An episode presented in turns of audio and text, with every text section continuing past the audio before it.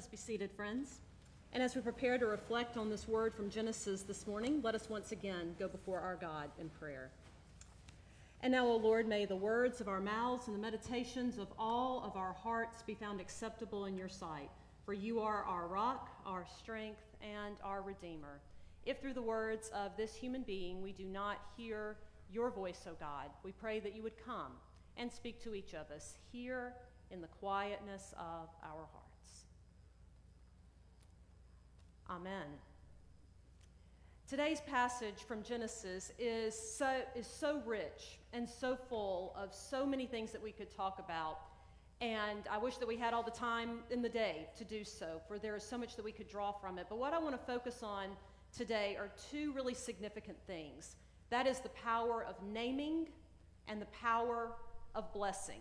Years ago, um, when I first started in ministry, I decided, um, uh, at the recommendation of my dad, to really focus on learning people's names and the importance of calling people by name. Somewhere along the way, many of you have gotten the idea that I remember every name that I hear.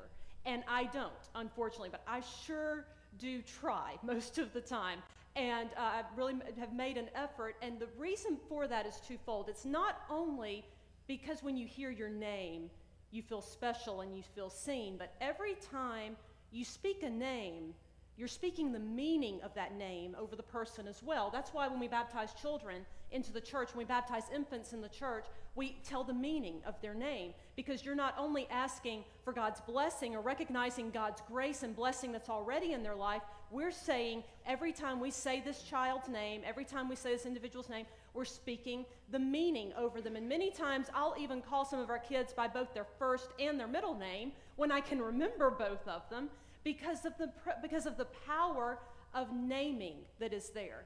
And that is one thing that really stands out in this passage today because what is, ha- and there's a, a, discussion, even as Jacob and the Lord are wrestling with each other, even when there is, te- even when, the, when there is this tension between them, when Jacob is being knocked literally out of joint, the thing they're talking about is, tell me your name. Tell me your name. Jacob is asking the Lord, What is your name? And did you notice the Lord doesn't tell him? The Lord doesn't say what his name is until Moses is at the burning bush. That's where we hear God say, I am who I am. But Jacob is wondering, Who is this powerful God with whom I'm wrestling? But then God looks at him and says, What is your name? Now, come on, God knows our names, right? Did he really need to ask Jacob, What is your name? He created him, he formed him. He, he, he's the one who spoke to his grandfather Abraham and to his father Isaac. Of course, he knew what his name was. But Jacob responded with his name, and the name Jacob literally means heel grabber, the grabber of the heel. It's a name that's also been translated to mean being cunning or deceitful. And that, and we know that if you know the story of Jacob, back going back into chapters 30 and 31, you know that he was a trickster. He was known as a trickster, and he got his brother's birthright from him, and that's a whole other story. But what has happened when we get to this point in the story? Yes, Jacob, like all of us, has made his mistakes. Jacob has lived into the meaning of his name, being a trickster, being one who, uh, being one who crafty and being crafty and sly. But here, Jacob has been through many years where he has been out of joint. Yes, in today's passage, in this, re- in this time of wrestling with God, Jacob's, we hear that Jacob's hip is put out of joint, but that's just representing what Jacob has already been through. He's been through all of these years, all of these experiences, all of this time of waiting where everything seems out of sorts for him. And now he's going back to the land that he was born in. He's returning to where he once lived many, many years later. And he's coming back, and God encounters him here in the night. And we hear him, and we hear God ask him what his name is. And then God looks at him. This is in verse, um, in verse 28. He says, You shall no longer be called Jacob, but Israel, for you have striven with God and with humans and you have prevailed. Jacob goes through a time of changing where his name is changed. And friends, every time we go through, every time we allow God to transform us, we are being changed as well. We are being changed. God is continually changing us and blessing us in those changes. The next thing we hear Jacob saying is, I'm not going to let you go until you bless me. I know you are the all powerful God. I don't know your name. I still don't fully understand you. Do you hear what's happening there, friends? Jacob is demonstrating for us in this moment the fact that he is out of sorts, that he is out of joint, that he's in confusion, that he's not sure exactly of what's happening, but he knows that he wants this God to know who he is, and he wants to know who this God is. Jacob is having a moment here where God is transforming him. He's been through all of these tough experiences, he's been through the struggles, he's been knocked out of joint. And all of that was leading to this moment where God said, I am giving you a new name, I am giving you a new identity, and I will go with you as you return to where you came from. When I was a sophomore in college, one of my best friends and I were talking one day about a class that she was in, and she was telling me about um, the group that she was in and the other students who were in the group. And she called the name of this one young woman in the group, and I'm going to make up a name. She said their name was Sue. And she was talking about Sue and describing Sue and them working together. And when we got together again another time, I said, How's your group project going? And she told me about Sue again. And as she was talking, I thought, Goodness, Sue sure does seem a lot like, she sounds a lot like this girl that I worked on a project with the year before. And as she was talking, I thought, well, this sounds like this girl named Sue she's talking about sounds a lot like the girl I worked with named Mary last year.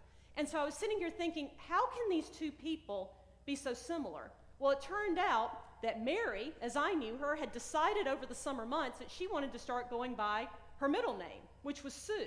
So we were talking about the same person the whole time. But this individual had decided that she wanted to be named differently that she and that happens a lot. Some of you may have done that at some point where you went by your first name and then decided to go by your middle name or you went by your middle name decided to go by your first name. But we talked about this and i ended up seeing mary sue at one point and i said yeah, i told her the whole story of what had transpired and she said she said i was just in she said i've been in a place where i just wanted to be somebody new. She said i just wanted to try something different. I wanted to be something different. And she did that with uh, going by a different name because she was trying to claim something new.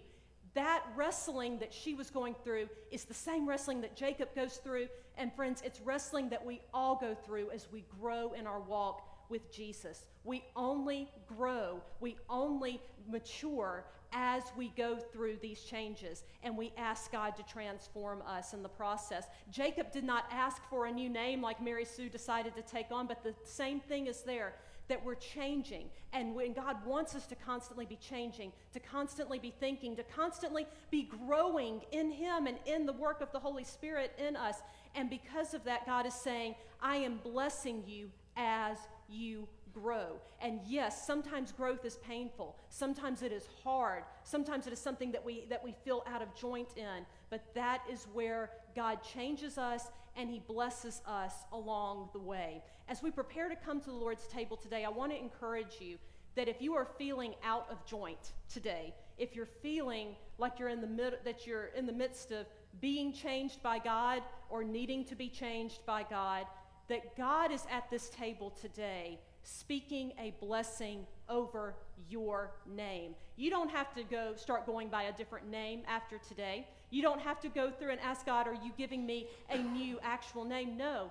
Embrace the blessing of the name that God has given you. Live into the person that God created you to be. And the way we become the person that God created us to be is indeed to grow in Him, to let Him knock us out of joint sometimes, to let Him get our attention so that we can hear His voice and be transformed. Do you see what ends up happening here at the end? When uh, he, Jacob says in verse 30, I have seen God face to face, and yet my life is preserved. The sun rose, and he went on his way.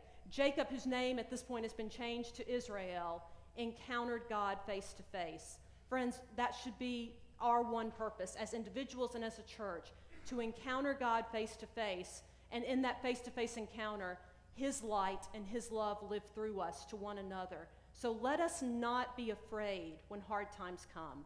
Let us not resist the struggles. Let us not push back and say that we just want to take it easy. No, when God brings us into this place of change, embrace the change, embrace the transformation that He is bringing to us. And remember this in Psalm 46, as we prepare to come to the Lord's table, Psalm 46 is one of those Psalms that has one famous verse in it. And that verse is, Be still and know that I am God. Be still and know that I am God. But do you know that there is, um, that the psalmist in there addresses God in a very specific way?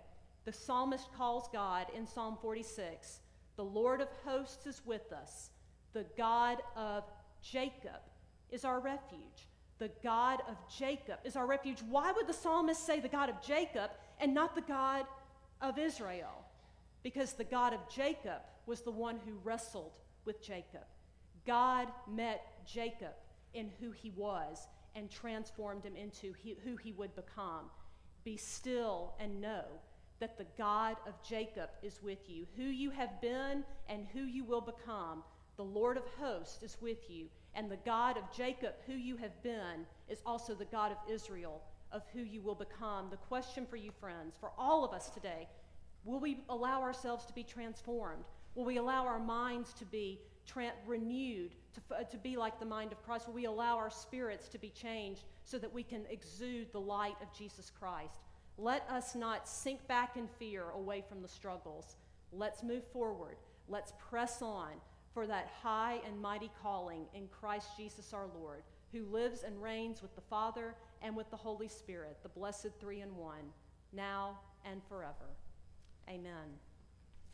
As we prepare to come to the Lord's table today, I invite you to turn your attention to the Lord's table, and we will be uh, having a, we have a shorter version of the liturgy today um, that will be followed by the Lord's Prayer.